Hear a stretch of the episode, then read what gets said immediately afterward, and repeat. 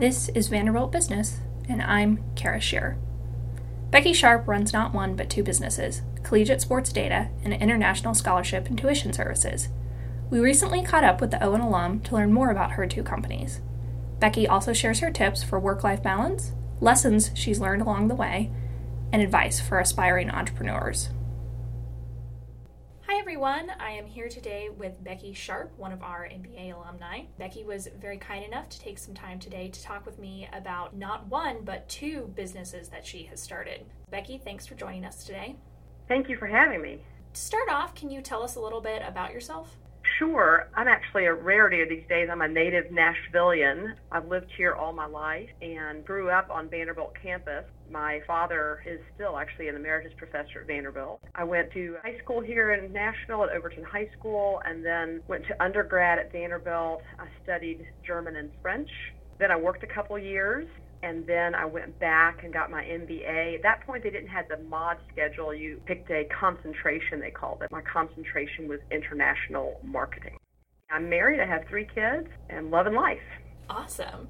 So delving in a little bit more to your career, I know that you currently run not one, but two companies. So can you describe each in a little more detail? Sure. And at the start, I didn't start both companies. I purchased them. There's a little bit of difference in people that completely start from scratch versus someone who purchases and then builds. The latter is what I have done.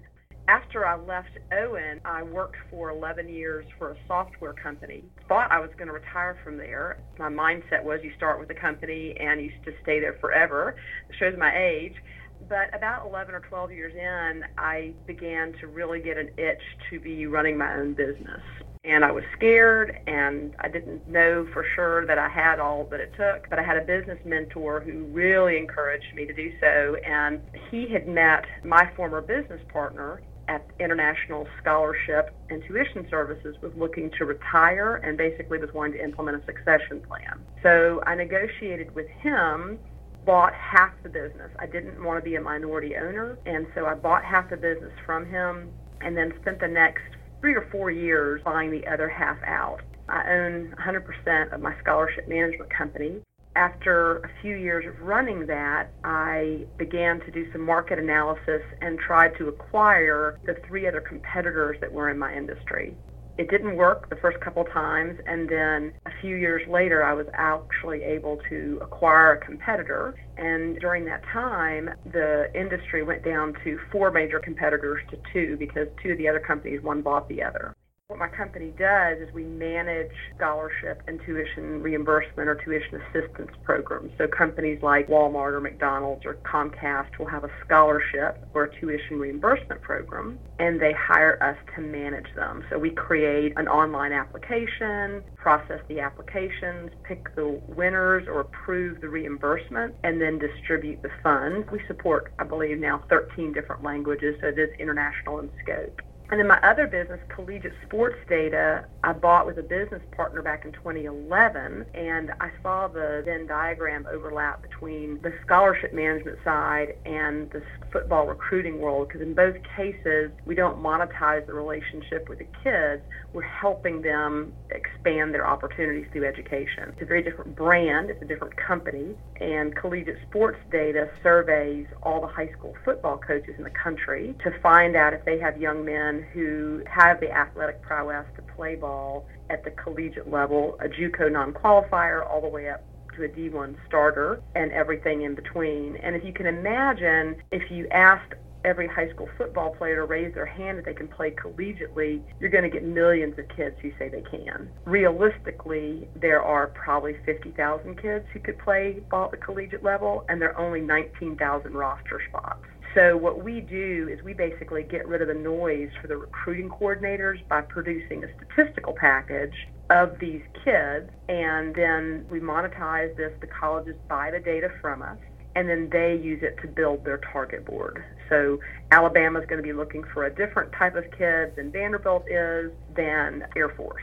So I know that many entrepreneurs, M B As, they dream of one day running just one company, much less two, simultaneously. And I'm just wondering, how do you do it and keep everything going? Well, it's interesting. I'll tell you that when I got to Owen, I was really lucky to get in. I'm not a great test taker. I have a lot of drive, and academically I did fine. I'm a standard B student. But one of the things that that experience helped me get to was it's okay not to be the smartest person in the room. You can still be successful. A lot of it is mindset, is just deciding you're interested and you're engaged and you're going to do your best work, but also that you're very comfortable having people around you have more talent and skill. And at first I did not do that. When I bought my first business in two thousand two, I first thought incorrectly that I needed to do everything better than everybody else in order to be a good leader, and that was completely wrong. As soon as I began to hire people who had more skills and talents than I did and let them go, things began to grow. So that's the way I've been able to run two businesses, is because I have really great people who are doing things, and I plan to do more acquisitions. I have capacity to do that now because I've got people that are in sales and marketing and finance and H R and ops and tech, the skills and talents that I don't even come close to having. Absolutely. And so kind of talking a little bit more along that line, I know that work-life balance and time management specifically can be really hard for entrepreneurs and other people who run their own businesses. And I'm wondering if you have any tips for that. I do. I'm sure you can see all sorts of business models that do this about work-life balance. I tend to say it's more work-life blend because things are never going to really be balanced. For me personally, I separate it out into a few categories. If I don't get enough sleep, if I don't get eight hours of sleep regularly, I'm not any good. And so getting the right amount of sleep produces more energy than the wrong amount of sleep, whatever that amount of sleep is. For me, also exercise, movement, intentional or intense, it doesn't matter, just getting movement all the time gives me more brain power and more energy. Really good, clean nutrition. Like if I don't have those three things straight, I'm not going to be my best in a meeting. I'm not going to be my best in a negotiation. So I absolutely diligently make sure, and I track it, I make sure I'm getting the sleep I need, the exercise I need, and that my nutrition is on track. When those things happen, then I'm able to get a lot done in a eight-hour day.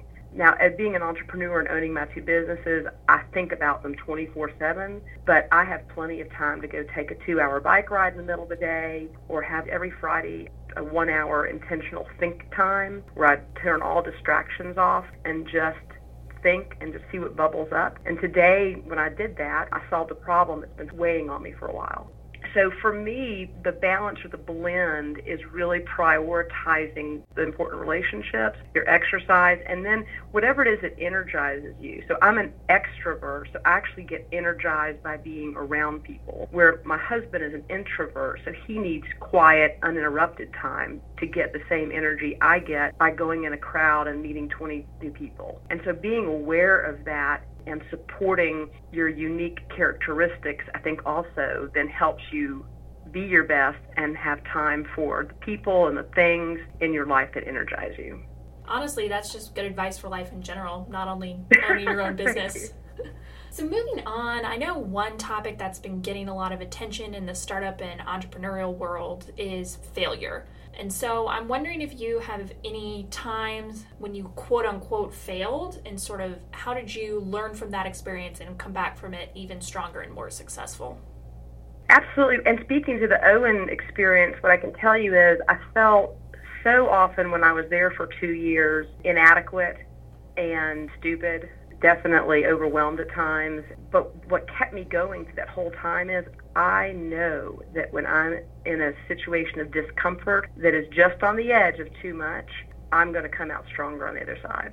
Knowing what that is, knowing that you're in an area of discomfort and that it actually is a place of growth can help your sanity. Just like when you're training a muscle. I recently hiked the Grand Canyon and spent a couple nights down there. And in order to do that, I had to start carrying a backpack. And first I wore an empty backpack, and then a week into training I put a five pound weight in it, and that was uncomfortable for about a week, and then it got to be light, and then I put a ten pound weight in it, and that got to be comfortable and felt light, and then I put a twenty pound weight in it. And so by the time I got to the big event for me, which was hiking the canyon, and I was wearing a thirty-two pound backpack, it was still heavy, it was uncomfortable, but I had the previous four or five months of discomfort to comfort in my head, so I knew I could move through it. And I think it's so important that when you're in a business situation, if you believe the quote that in the end everything's going to be okay, if things aren't okay, then you're not at the end.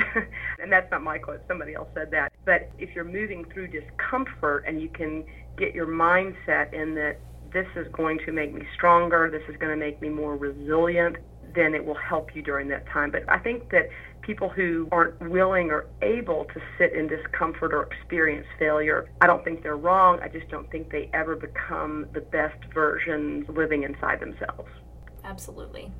So sort of looking at the flip side of that question, I'm wondering what some of your highlights or proudest moments of your entrepreneurial journey have been so far? I will tell you that having the epiphany that it's okay for me not to be the best and being comfortable in that discomfort, like you mentioned, of hiring someone who was better, faster, smarter, I'm glad I'm now that person, because twenty years ago I was not that person. And so I'm glad that I have moved on to a more mature state around that.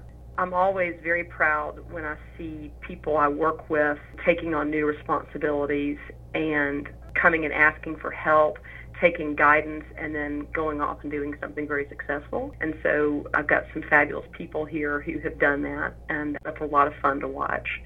In terms of also leadership, I'm glad that I, I wouldn't say it's proud as much as it is privileged. It's just such a privileged position to be in. And I view my role as a leader as not having minions who work for me at all. But on the other hand, I feel a great sense of responsibility for all of my people and their families and their extended people. And so when I see, we have a wall in our office, it's called the Wall of Fame, and they put pictures of babies who have just been born and kids who graduated from fifth grade or high school or college. And anytime I walk by that wall, I think, oh my gosh, I'm so proud of them. But then it's just so humbling to be a part of the things that they're doing in life and the choices that they're making to be successful. Definitely. So a moment ago, you were talking about your M B A and your time at Owen, and I'm wondering if we can go back to that, and if you can talk a sure. little bit about why you got your M B A, and then also how getting your M B A has helped you run your own businesses. I was sitting at a Sounds baseball game back in like nineteen eighty-eight that summer, and a friend of mine who was at Owen the same time with me, we were at the baseball game, and we both decided we were going to go get our master's in business. Both of us had an undergrad from Vanderbilt, and both of us wanted to have leadership positions in companies and felt like the best way to do that is to have an expansive knowledge of business in general, which we felt like an M B A would do. So she and I both applied to Owen. When I got there, it was interesting, in my incoming class, it was some large number, like over eighty percent had majored in accounting, and I had never had an accounting class, believe it or not. So the feel at first was it was a very analytical experience. That's not what I was looking for. I was looking for a leadership experience. But as I got to be a second year, then I began to be exposed to a more eclectic business experience where you're taking H R classes and you're taking operations as well as statistics and accounting. So I really wanted a broad view. I'm so completely jealous now anytime I'm at Owen of the entrepreneurial focus, because I think there was one entrepreneurial class when I was there and it didn't fit into my schedule. What I'm seeing going on at the school now in terms of really supporting people starting or growing businesses is phenomenal. I wish it had been like that when I was there. It was much more, I would say, structured in a very specific list of classes you were taking and not as entrepreneurial as, as it has become. Kind of going along in the same vein, I know that a lot of students at business school hope to run or even start their own businesses one day, and I'm wondering if you have any advice for them? So I'm trying not to sound too old, but it's going to sound old. I think it is so important to get experience within an established business, either simultaneously or in advance of starting your own thing, because if you're working for the right company and leadership, they can share with you all the mistakes they've made. So it can fast-track things. I think it's definitely important to get experience. And again, it doesn't have to be in lieu of, it can be in addition to, to find people who are energized by being mentors. I had that. If I had not had this one gentleman in my life who I could go to and ask all sorts of questions, there is no way I could have done it. He was older, he was more experienced, and he would say, oh yeah, let me just tell you this one thing you're going to find on the P and L or the balance sheet, or this H R thing is always going to happen and you have to just get used to it. And so having that trusted relationship with no strings attached, mentor-type relationship is so very important. So I definitely would get as much experience as I could. And then I think also to be willing to do every job. Not that you're going to be good at it, but at least you're going to expose yourself to each component of your work so that as you grow as a business, you can talk to it. As an example, we have a customer care center here. They don't like it, but once a year I go over there and get on the phone and answer calls, and I'm not good at it, and I usually have to ask for help, and everybody laughs. But by doing it, when I see one of my customer care people in the hallway, and I say to them, I really appreciate the work you're doing, and I can make a statement around, sometimes it's hard to listen to someone on the phone complain to you about the fact that their internet service is slow and that's somehow your fault. Then they know that you're speaking from experience and truth. And so the more experience you can get with every aspect of the business, it makes you a better leader, and it makes you more aware of where there might be opportunities to improve efficiency in your business. That's great advice. Thank you. Well, thank you, Becky, for taking the time to talk with us today. Happy to do so. Thanks to Becky again for her time, and thank you for listening. You can find more stories and information about Owen's Graduate School of Management by visiting our website, business dot vanderbilt dot e d u, or following at Vanderbilt Owen on Facebook, Instagram, Twitter, and LinkedIn. Editing is by Harim Yang, music is by Mike Foster, and I'm Kara Shearer.